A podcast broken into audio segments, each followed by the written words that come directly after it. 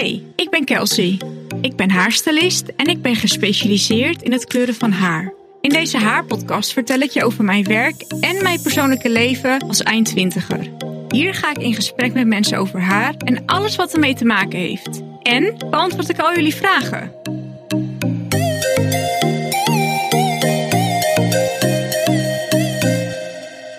Hey, wat leuk dat je weer luistert naar uh, de Haarpodcast. Vandaag ga ik in gesprek met Isla.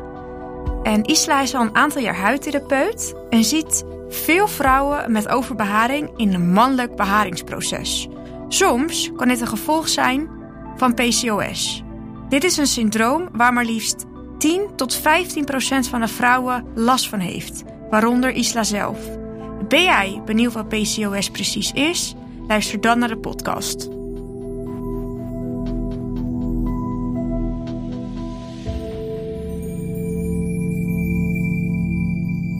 Wat leuk dat ik je ehm, mocht hebben in mijn podcastshow. Ja, leuk jouw berichtje. Het was echt uh, ja, verrassend. hey, maar jij bent huidtherapeut. Ik weet natuurlijk uh, niet zo heel veel ervan. En ik dacht, ik denk dat de luisteraars dat ook wel leuk vinden om te weten van wat is nou een huidtherapeut? Ja, een huidtherapeut is eigenlijk een uh, paramedisch beroep. Um, als huidtherapeut behandel je zowel ook de gezonde huid, maar ook de ja, beschadigde en zieke huid. Ja. Um, als huidtherapeut heb ik ook elke dag weer verschillende soorten cliënten. Um, het kan gaan van overbeharing tot uh, oedeemtherapie of acne. Uh, dan heb ik weer iemand die een stilvratje weer weg komen laten halen. Of uh, iemand die naar borstkanker komt. Dus ja, echt ontzettend veel wat wij kunnen betekenen voor mensen. Um, en daarom is het, vind ik ook het heel mooi beroep, omdat je zoveel mensen kan helpen. En ja, ik ben ook huidtherapeut geworden omdat ik zelf dus ook echt huidklachten had. Mm-hmm. Acne, overbeharing, PCOS. Maar daar gaan we daar nog, daar gaan we het later over, uitgebreid over hebben. ja. Want een huidtherapeut zit een beetje tussen een schoonheidsspecialist en dermatoloog in. Heb ik dat zo een beetje goed verwoord? Ja, zeker. Ja. Ja, uh, huidtherapeut is ook een HBO-opleiding. Um, schoonheidsspecialist is natuurlijk dan MBO en um, uh, dermatoloog universitair. Ja. Oké. Okay. Zeker. Want wat zijn nou de meest voorkomende klachten die jij echt ja, het meest ziet? Je gaf net al een aantal dingen aan, maar wat zie je nou het meest? Oeh, lastig. Mm, nou, nu de, kom, tegenwoordige tijd toch echt wel veel acne-klachten. Ja? Ik denk dat dat echt wel veel is. Acne, uh, maar ook oedeem. En, en oedeem is ook nog een ding wat heel veel mensen eigenlijk niet weten wat het is. Uh, er is meestal na een trauma, bijvoorbeeld na borstkanker, als bijvoorbeeld de lymfeklieren zijn weggehaald, kan er lymfodeem ontstaan. Uh, in de arm bijvoorbeeld en in de borst. Um, wat gewoon heel veel klachten met zich meebrengt. Dus qua mobiliteit. Mensen kunnen gewoon veel minder hun arm bewegen. Maar tegelijkertijd ook gewoon um, ja, ook, ook een, een steunkous aan moeten. En zo, ja, dat is toch best wel naar. Want wat is oedeem nou eigenlijk? Is dat een, heel veel vochtophoping? Klopt, ja. Uh, oedeem staat inderdaad voor vochtophoping. En uh, heeft echt met de lymfeklieren te maken. Oh ja, ik dus ken inderdaad iemand die uh, borstkanker gehad. En die heeft inderdaad zo'n hele strakke ja, mouw. Ik weet niet hoe ik het een goede woord ervoor kan gebruiken. Maar die heeft dat inderdaad steunkous, aan, ja. Een steunkous, maar dan voor je arm. Ja, klopt. klopt. Oké. Okay. En wat, wat doe jij dan als huidtherapeut daarin? Uh, wij kunnen bijvoorbeeld manuele lymfedrainage kunnen we toepassen. Dus eigenlijk een speciaal soort uh, massagetechniek. Mm-hmm. Um, om dat lymfevocht uh, ja, in ieder geval weer even op gang te krijgen. We kunnen ze er niet mee wegkrijgen. Um, maar in ieder geval kunnen we wel zorgen dat bijvoorbeeld ook verklevingen, verhardingen in dat oedeem um, ja, verminderd worden. En dat iemand dus weer wat beter de arm kan bewegen. en, en ook heel vaak als er bijvoorbeeld vochtophopingen zitten in het borstgebied of bij het litteken, kan het ook echt wel voor verhardingen zorgen. En als je dat niet behandelt, kan dat echt nog erger worden um, ja, tot fibrosering van het weefsel. Supermooi beroep lijkt me het. Inderdaad, nu je dat aangeeft. Want ik ken dus inderdaad vooral meer schoonheidsspecialist van gewoon de cosmetische behandelingen, zeg maar. En ja, inderdaad, ja. als je vaak iets hebt met je huid, dan denk ik, oh, nou, dan moet ik dus naar de dermatoloog. Dus het zit er meer uh, tussenin natuurlijk, zoals je zelf al aangaf. Ja, het zit er echt tussenin. En, en het mooie vind ik ook, wij mogen bijvoorbeeld, ik zie natuurlijk best wel vaak mensen met plekjes hè, op de huid van joh, uh, is het huidkanker? Kijk, ik mag geen diagnose stellen. Um, maar ik kan bijvoorbeeld wel gewoon goed aangeven, oké, okay, ja, ik, ik vind het toch wel een beetje een verdacht plekje. Zou ik toch voor de zekerheid even naar de huisarts gaan en dan via de huisarts naar de dermatoloog laten sturen? Dus ja, dat, dat, daar spelen wij ook wel een rol in. Meer zeg maar het, het zien van uh, verdachte plekjes. Oké. Okay. En jij doet ook heel veel lezen. Want dat was ook, Klopt. het is ook een luisteraarsvraag, maar we gaan het er straks nog meer uitgebreid over hebben. Hm. Um, want je hebt zoveel verschillende laserbehandelingen. vroeg diegene dus. Want wat is nou het grote verschil tussen, je hebt IPL, zeg ik dat zo goed? Of Mhm, ja, mhm. allerlei soorten. Ja. Wat, wat is wat? Nou ja, je hebt inderdaad eh laserontharen. ehm, en laserontharen wordt eigenlijk natuurlijk een omvattende term eh, als gezien. Ehm, want laser eh, heb je ook dus inderdaad voor haren, maar laser kan je ook bijvoorbeeld voor eh, pigmentvlekken of Oh voor ja. Eh, maar als het, of, zelfs schimmelnagels of, of tatoeages heb je natuurlijk ook. Ehm, maar als het gaat om ontharen heb je inderdaad IPL en laser. En het meest voorname verschil is dat een laser is meestal één kleur licht, één golflengte. Dus die heeft echt specifiek dat, dat hij echt kijkt naar het haartje. Mhm. Dus het pigment wat in dat haartje zit. En bij IPL is het zo dat hij meerdere golflengtes hebt. En dat hij dus ook ehm, kijkt naar bijvoorbeeld... eh, oh, er zit een vaartje. Oh, er zit een pigmentvlek. Oh, en ook een haartje. Nou, pak dat haartje ook wel mee. Zo dus leg ik het meestal laser uit. is echt voor het haar. Mm, ja, een speciale laser, klopt. Maar je hebt dus ook een laser voor pigment. En dat ligt echt aan de golflengtes en de diepte waarin je dus gaat laseren. Oké, en het is niet dat de ene effectiever is dan het andere. Het is gewoon ehm, afhankelijk waarvoor je het gebruikt, of het effectief is. Mm, nou, inderdaad, eh, ze zien IPL soms wel als minder effectief. Ja, omdat, dat hoor ik wel zei, hij heeft meerdere golflengtes. Hij, hij pakt gewoon heel veel dingen aan in die huid. Ehm, maar in principe heb je daar ook echt hele mooie resultaten mee voor laserontharen. Alleen het kan misschien gewoon langer duren voordat je echt resultaat hebt. En de IPL zie je soms ook dat hij wat minder diep gaat in de huid. Dus Ja. bijvoorbeeld eh, bij de dieper gelegen haren komt hij dan gewoon wat minder goed. Ik hoor dat inderdaad vaker over die IPO. Ehm, nou, we wilden natuurlijk vooral deze, of ik eigenlijk wilde vooral deze eh, aflevering eh, wijden aan eh, PCOS. En Mhm. ik moet zeggen dat ik het wel spannend vond om daarover te spreken, want ehm, ik kan me voorstellen, ik heb het zelf gelukkig niet, maar ik kan me voorstellen dat het best wel een gevoelig onderwerp is. En ehm, dat maakte het voor mij spannend. Maar jij Mhm. hebt zelf ook PCOS. Dus, en ik mocht je daar wat aantal vragen over stellen. Ook omdat je dat dus heel veel ziet eh, bij cliënten. Maar ik dacht, wat is nou precies PCOS? En hoe herken je het? Ja, nou ja, PCOS is eigenlijk een eh polycysteus ovariumsyndroom. Dat, daar staat de afkorting voor. En het is eigenlijk een hormonale disbalans. Mhm. Eh, die kan worden herleid naar het overlevingsmechanisme. Dat wordt geactiveerd door te veel aan stressoren in combinatie met een bepaald genenpakket. En ehm, eigenlijk meestal bij PCOS zie je dus dat er een ja, hormonale disbalans is. En dat je dus bij de eierstokken meestal wat meer ehm, eiblaasjes ziet bij vrouwen met PCOS. En wat je dus vaak ziet bij vrouwen met PCOS is dat ehm, de eisprong eh, eigenlijk uitblijft of eh, niet vaak voorkomt. En dat zorgt er eigenlijk voor dat er een teveel aan mannelijke geslachtshormonen eigenlijk eh, verkeert rondom die eierstokken en, en de, de baarmoeder. En dat geeft dan weer hormonale disbalans in de vorm van overbeharing, eh, acne. En zie je ook wel dat het wat lastiger is voor vrouwen met PCOS om zwanger te raken. Het is niet onmogelijk, zeker niet. Alleen het kan dus wat lastiger zijn en heb je misschien soms ook wat hulp bij nodig, met, door artsen bijvoorbeeld. Oké. Oké, ik was dus eh gisteren even wat eh, YouTube-filmpjes aan het kijken. En ik zag dus dat Ma Masha van Beauty Gloss heeft dat dus ook. En zij vertelde dus dat ze inderdaad vijf jaar ermee bezig was met zwanger raken. Jij, jij ziet dus eh, deze eh, ja, problematiek zie jij dus ook in de praktijk. Ehm, Mhm. en wat, want en dan voornamelijk om het, ehm, het deel van overbeharing. Dat behandel jij vooral. Ja, overbaring en acne natuurlijk ook. Mhm. Um, en, en meestal komt iemand bij mij en, en als hij voor intake komt, ga ik natuurlijk eigenlijk een heel uitgebreid intakegesprek uh, ja. af, afnemen. Ja. En dan vraag ik ook als ik bijvoorbeeld zie aan iemand van oké joh, ik zie inderdaad acne, ik zie wat overbaring. Um, heb je jezelf wel eens laten testen op PCOS of, of ken je überhaupt PCOS? Want het is ook heel vaak nog steeds onbekend uh, Ja. ook onder de mensen. Dus, dus dan vraag ik daarna en heel vaak hoor ik dan van nou eigenlijk heb ik geen idee wat het is. Vertel. Ja.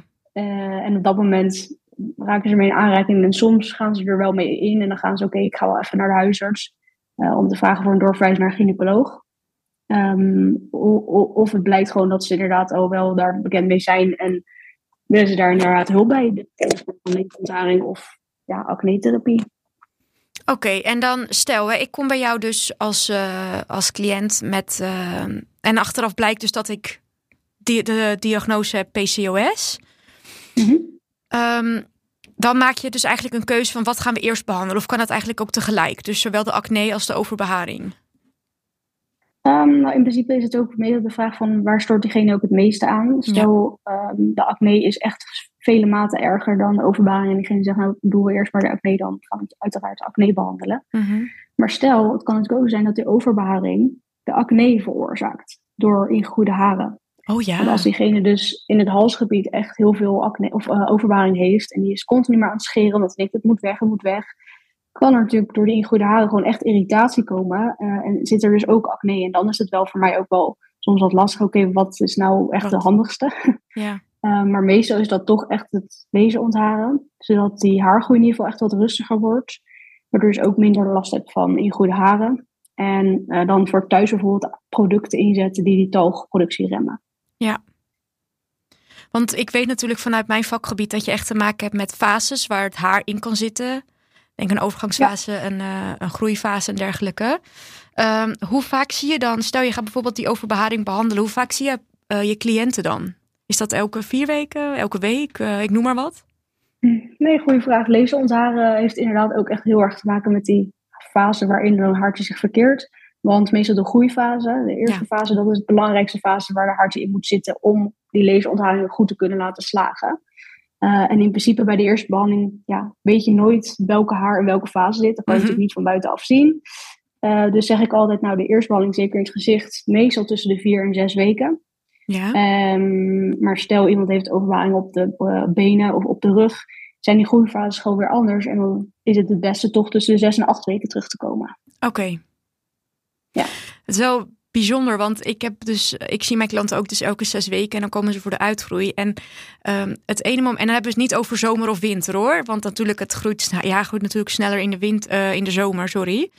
Um, maar dan zeggen ze, het ene keer is mijn uitgroei veel heftiger dan de zes weken daarna. En dat kan natuurlijk ook ermee te maken hebben met, of het heeft ermee te maken met waar op dat moment jouw haar uh, zit in de fase, zeg maar.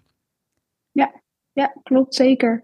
Ik zou ook altijd, de eerste twee behandelingen zullen echt uh, fantastisch resultaat geven. Ja. Uh, maar bijvoorbeeld bij de derde of vierde kan het al zo zijn dat inderdaad die haargroeifase zo weer is gaan groeien. Dat ze dan terugkomen en zeggen van ja, nou, ik had eigenlijk wel bij de eerste twee wat beter resultaat dan nu. Hoe kan dat? Ja. um, en dan leg ik dat altijd wel meestal uit. En dan snappen ze het ook. Maar het is, ik snap dat het soms al frustrerend kan zijn dat je dan de eerste twee behandelingen wel heel goed resultaat hebt. En daarna is het ja, eigenlijk zo van nou, er is niet heel veel gebeurd. Maar dan moet je eigenlijk echt even doorheen. Je moet echt niet na die vierde behandeling al stoppen. Echt even doorheen. Uh, want zeker wel zes tot acht behandelingen zijn echt wel nodig. En al helemaal bij hormonale haargroei zou ik zeker nog wat meer adviseren. Ja, want inderdaad, um, een vriendin van mij die, ja, die leest gewoon haar uh, bikinilijn niet, uh, niet heel bijzonder, zeg maar. Mm -hmm. Maar die zei mm -hmm. ook, het kan inderdaad weer terugkomen als ik bijvoorbeeld uh, iets verander, dus, of als er iets verandert in mijn hormoonhuishouding, uh, dus bijvoorbeeld zwanger raak of wat dan ook, dat dan er toch weer meer haargroei kan komen. Ja, klopt. Het uh, lichaam moet je eigenlijk ook een beetje zien als machine. Het, blijft haren aanmaken, helaas. Uh, dus het laserontharen is in principe wel echt voor de haartjes die er zitten um, permanent. Maar ja, het lichaam maakt gewoon nieuwe haren aan. En zeker na zes tot acht behandelingen heb je echt fantastisch resultaat. Uh, weet ik van mezelf ook. Alleen je moet het wel bijhouden. Dus het is niet na acht behandelingen dat je denkt, nou, nu hoeft het nooit meer. Meestal doe ik zeker zelf met hormonale haargroei eigenlijk wel elke vier tot vijf maanden opnieuw.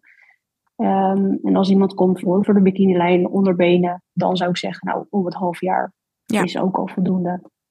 Dus hormonale haargroei is meer, um, heeft meer te maken met bijvoorbeeld een PCOS, zeg maar.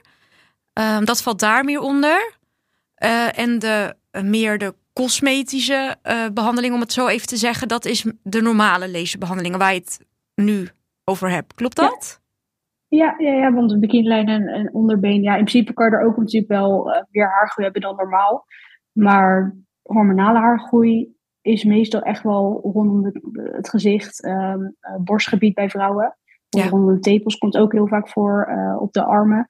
Is natuurlijk ook niet heel, ja, als zeggen, normaal.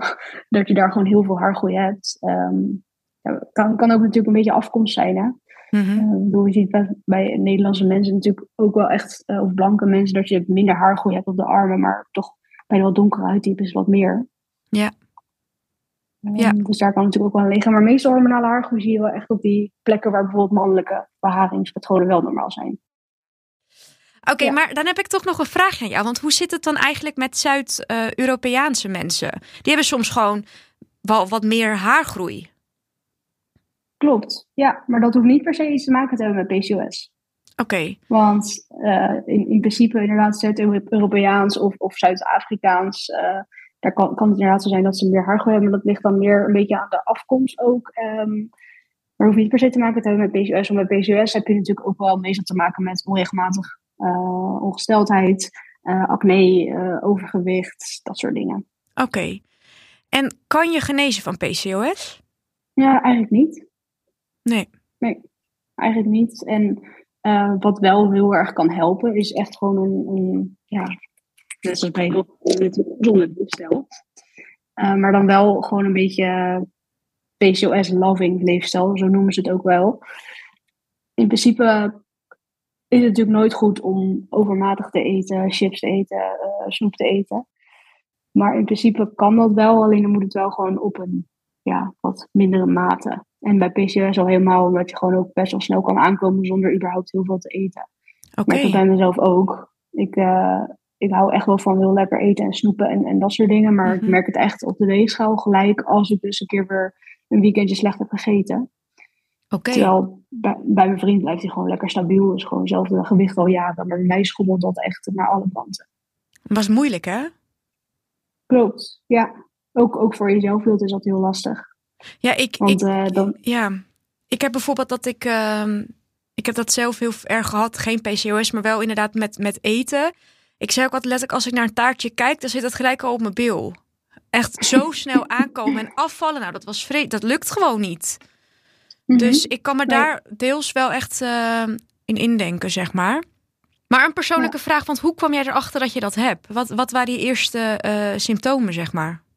Ehm, eigenlijk eerst symptoom was sowieso acne. Nou, in principe tijdens de puberteit hebben heel veel pubers natuurlijk acne. Ja. Dat was niet per se een signaal bij mij. Maar op een gegeven moment begon het toch ook mee, met overbeharing ehm, op mijn kin en in mijn hals. Waarvan ik dacht van, hé, hey, dit is wel een beetje gek. Ehm, en op school, ik zat toen al wel op de huidtherapieopleiding. Mhm. En op school hadden we toen inderdaad een keer over PCOS. En toen dacht ik, hmm, misschien moet ik daar toch meer in gaan verdiepen en kijken of ik dat ook niet heb. Ja, Ehm, toen ben ik naar de huisarts gegaan. Op dat moment zat ik ook gewoon aan de pil. En de huisarts gaf toen aan van, joh, eh, ja, als je dat zou willen laten testen, dan moet je wel echt van die pil een paar maanden af zijn. Anders dan is het, geeft dat een vertekend beeld, zeg maar. ja. Dus dat was even de afweging of ik dat wilde. Dus toen ben ik wel gestopt met de pil. Voor nou, een half jaar zoiets. En dat was allemaal in 2018. Dus ik weet het eigenlijk ook nog niet heel lang. En in 2018 in september ben ik naar de eh, gynaecoloog geweest. En heb ik echt veel. En zagen ze inderdaad op mijn eh, eierstokken dat ik wat meer eh, eiblaasjes had dan normale vrouwen, zeg maar. Dus ehm, aan de hand daarvan konden ze dat zien en ook een bloedonderzoek. En daar bleek het inderdaad ook uit. Oké. En wat betekent dat dan nu voor jouw dagelijks leven? Ehm, nou ja, dat, die overbaring, dat is nog wel echt een ding bij mij. Ja, acne heb ik behoorlijk onder controle gekregen inmiddels. Gewoon door goede producten te gebruiken, eh, behandeling bij mezelf te doen uiteraard. en eh, ook wel echt eh, op mijn voeding letten. Maar die overbaring, die, ja, die, gaat, die komt zo in één keer weer op. En zo is die weer eventjes een paar maanden weg. En, en dat ligt ook wel een beetje aan mezelf. Want ik, ja, we zeggen het ook wel eens dat huidtherapeuten zelf eigenlijk de slechtste patiënten zijn. Want ik vergeet ook gewoon heel vaak mezelf te behandelen. Dus wat ik nou alweer een paar keer achter elkaar nodig heb om weer die haargroei te verminderen. Maar ja, heel vaak vergat ik het ook. En dan zat ik weer twee maanden later denk oh ja, kak, ik ben het vergeten. Ik moet weer lezen. Maar ja, mijn hals kan ik natuurlijk ook niet echt goed zelf bij. Dus moet ik toch weer even een collega vragen. En nu is dat niet erg, maar ja, ik vergeet dat gewoon. Dus in mijn hals zat wel van de week echt weer helemaal onder waren. En dat is voor mijzelf natuurlijk ook niet fijn, want het liefst wil ik het niet scheren, omdat ik dan bang ben dat ik ingoedaars krijg. En dus ook weer ontstekingen. En ook misschien heel snel van die harde stoppels. Kan ik me zo voorstellen. Klopt, klopt, ja. Maar ja, aan, de andere kant, als ik het laat staan, ik ben- werk natuurlijk elke dag met patiënten en Ja. cliënten. Ik vind dat toch wel, ja, ik hang sowieso ook boven ze als ik een, een gezichtsbehandeling doe bijvoorbeeld. Ik schaam me daar gewoon voor. Ja, Dus ja, dat is voor mij ook altijd dat ik denk, pff, ik moet echt weer even lezen. En, en ik heb het toevallig deze week weer eventjes ingepland bij mezelf. Maar dat is altijd wel, uh, ja, toch lastig. Want dat is ook iets wat ik uh, graag van jou wilde weten. Um, je gaf het zelf al een beetje aan dat je je er best wel voor kan schamen. Um, mm -hmm. En ik denk dat uh, patiënten dat bij jou ook echt. Nou, dat ze met schaamte naar jou toe komen. Kan je hun daar ook meer in geruststellen? Ja, ik denk het wel, omdat ik er zeker ook natuurlijk zelf last van heb. Um, nu begin ik daar niet gelijk over. Hè, van joh, ik heb het ook. Want dat vind ik ook altijd zoiets van ja.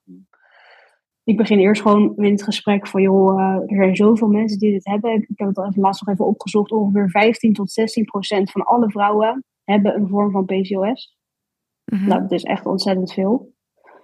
En um, ja, in principe, als ze wat comfortabeler ook bij mij zijn, dan geef ik wel aan van joh, ik, ik heb er ook last van. Ik weet hoe het is. Mm -hmm. En ik merk dan wel aan ze dat ze dat inderdaad ook wel prettig vinden en daar ook wat meer dan zelf.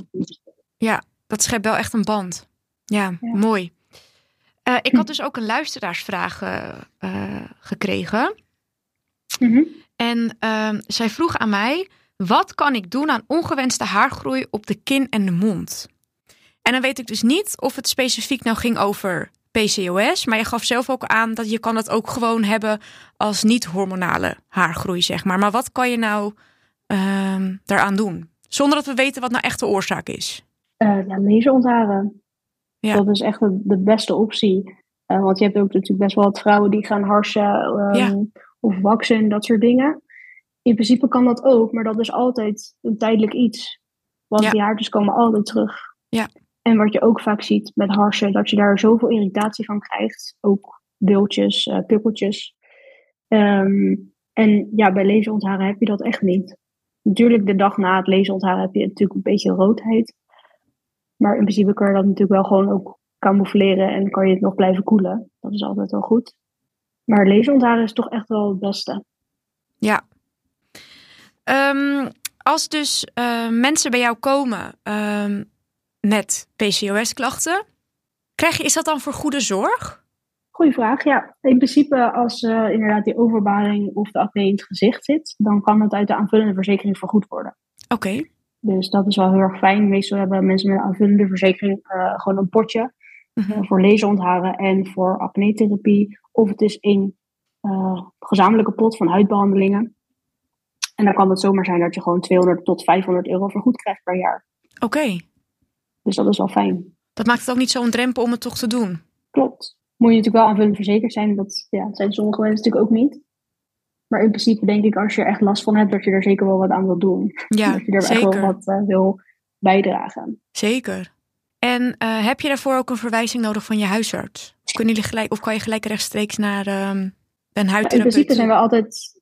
Ja, we zijn uh, direct toegankelijk. Dus je kan altijd gewoon naar een huidtherapeut toe. En in principe tegenwoordig hoef je eigenlijk ook geen verwijsbrief meer te hebben voor acne-therapie of laserontharen. Dat was vroeger wel, maar dat is nu uh, eigenlijk niet. Ja, dat is net zoals uh, fysiotherapie. Dat is natuurlijk ook uh, paramedisch. Klopt, ja. Ja, ja dat, dat weet ik dan toevallig uit eigen ervaring. Wat kunnen mensen nou doen als ze dus de diagnose PCOS hebben gekregen? Wat kunnen ze dan doen qua leefstijl? Heb je daar nog tips voor? Ja, nou, het blijkt eigenlijk wel dat PCOS uh, merendeel uh, ontstaat uh, vanuit stress. Okay. En dan stress ook in de zin van niet per se te druk zijn, dus te veel werken, te veel dat, te veel, maar meer echt verkeerde voeding en leefstijl. Dat is eigenlijk ook een groot deel waar die stress vandaan komt en dus ook eventueel PCOS kan veroorzaken. Um, ik volg zelf het PCOS-platform ja. op Instagram bijvoorbeeld ook en ook de website van hun ik vind hen zo fijn uh, qua tips ook en communicatie en hoe ze alles uitleggen. Dus ik zou ook zeker adviseren om dat te gaan volgen. En daarnaast ben ik ook begonnen in een nieuw boek, Glucose Revolutie. Oké. Okay. Uh, dus meer uh, krijg grip op je bloedsuikerspiegel, want dat heeft ook zo erg te maken met die, ja, die stress in voeding. En um, ja, zou ik ook echt zeker adviseren om daar wat meer in te gaan verdiepen als je dus de PCOS-diagnose um, krijgt. Ik ben zelf er ook nog heel erg zoekende in. Want ik hou ook echt heel erg van lekker eten. en het is uh, gewoon ook heel lastig om sommige dingen te laten staan. Of uh, ja, in zoveel dingen zit tegenwoordig suiker. Ja. Dus het is niet per se dat ik veel snoep of iets. Maar zelfs bijvoorbeeld als je iets lekkers wil koken met een, een lekker woksausje of zo. Suiker. Uh, zelfs daar zit gewoon zoveel suiker in. Dat is echt bizar. Ja. Dus let daar gewoon echt op. Uh, want als je eenmaal je bloedsuikerspiegel in controle hebt, dan ja, gaan die PCOS-klachten ook wel uh, verminderen. En um, is dat dan dat boek wat je leest? Je bent natuurlijk nog in bezig. Maar is dat dan ook een. Kan ik dat dan zien als een beetje koolhydraatarm of koolhydraatvrij eten? Of is dat heel iets anders? Nou, dat, nee, dat niet per se. Dat hoeft eigenlijk ook, dat, dat hoeft eigenlijk ook niet. Het is meer gewoon uh, op welk moment je dus iets gaat eten. Stel je gaat avondeten en daarna een paar uur later, om een uur of negen uur s'avonds, pak je nog even een koekje of doe je nog even chocola of, of chips. Dat moet je gewoon eigenlijk niet doen. Wat je dan kan doen, is gewoon het gelijk achter je avondeten eten. Okay. Omdat dan je gewoon je bloedsuikerspiegel uh, niet per se weer om negen uur s'avonds weer zo'n piek krijgt. Ja. Want die pieken, dat is gewoon eigenlijk het gevaarlijkste. Dus je kan het beter gewoon combineren in je maaltijd. Uh, en dan s'avonds gewoon niks meer eten. Okay. Dat is heel makkelijk gezegd. maar dat is wel ja, toch belangrijker voor je gezondheid. En um, denk je dat heel veel, of denk je dat ook de diëtisten hier ook wel iets van afweten? Oeh, moeilijk. Uh, ik denk het wel. Ja. Ik denk het wel. Of ze ook afweten van PCOS, dat weet ik niet. Maar wel met maar, die bloedsuikerspiegel um, natuurlijk. Ja. Ja. Nou, fijn dat je zo openhartig uh, was over je eigen ervaringen. Heel fijn. Ja. Um, hoe kunnen mensen jou vinden? Als ze bijvoorbeeld denken, nou, naar, uh, naar die Isla, die wil ik echt, daar wil ik echt naartoe. Ja, ik werk op dit moment in een praktijk uh, in Pijnakker. Huidzorgbalans heet het. Ja. En um, in principe werk ik daar elke dag van de week, behalve woensdag. en het intakegesprek is altijd uh, vrijblijvend en kosteloos. Dus intakegesprek kun je altijd in ieder geval bij mij terecht.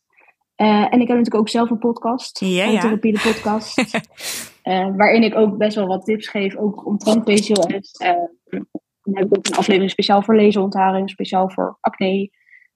dus dat is ook wel leuk om te luisteren, denk ik. Zeker, ik ga die ook echt even toevoegen in de show notes. Um, leuk. Want het is echt heel erg interessant. Ja, ja. ja en, en, ik vind ook nog steeds dat de huidtherapie ook best wel, wel onbekend is in Nederland. Uh, wat ik ook vaak hoor, hè, als iemand bij mij op bezoek komt in de praktijk, als ze in de wachtkamer zitten, dat ze me, of dat ze dan wachten, dat ze zeggen van, uh, ja, ik ben even bij de fysio, want dan worden ze gebeld. En dan denk ik, oh, waarom zeg je dat? Waarom zeg je dat je bij de fysio bent? Je bent bij een huidtherapeut. En dan soms vraag ik het, zeggen ze, ja, maar ja, iedereen weet wel wat een fysio is. Ja. Denk, ja, dat is ook wel zo. Maar goed, ik hoop gewoon dat dat ook een keer gaat worden. Yo, ik ben bij de huidtherapeut. Oh, huidtherapeut, leuk. Veel plezier of, of, succes. Want het kan soms ook natuurlijk wel zo zijn dat mensen zich best wel schamen hè, waarvoor ze bij mij komen. Um, maar ja, toch is het belangrijk om wel het beroep wat bekender te maken. Maar dan, vraag, dan, dan, dan denk ik toch van waarom zou je daarvoor schamen? Want je schaamt je toch gewoon niet als je naar de schone specialist gaat? Nee, maar schone specialist is soms toch ook wel, wel gewoon het, het lekkere hè? En, het mooi maken. En soms ook massage of gezichtsbehandeling. En bij mij komen ze toch echt wel voor een huidprobleem. Um, zoals die overwaring. En, en acne of, of uh, oedeemtherapie. Ja, dat zijn toch wel wat, wat, toch wat lastigere onderwerpen, denk ik ook. Ja. Nou, super bedankt voor de, dit gesprek. Oké, okay, super goed. bedankt. En uh, tot snel. Yes, hey, doei. Doei, doei, doei.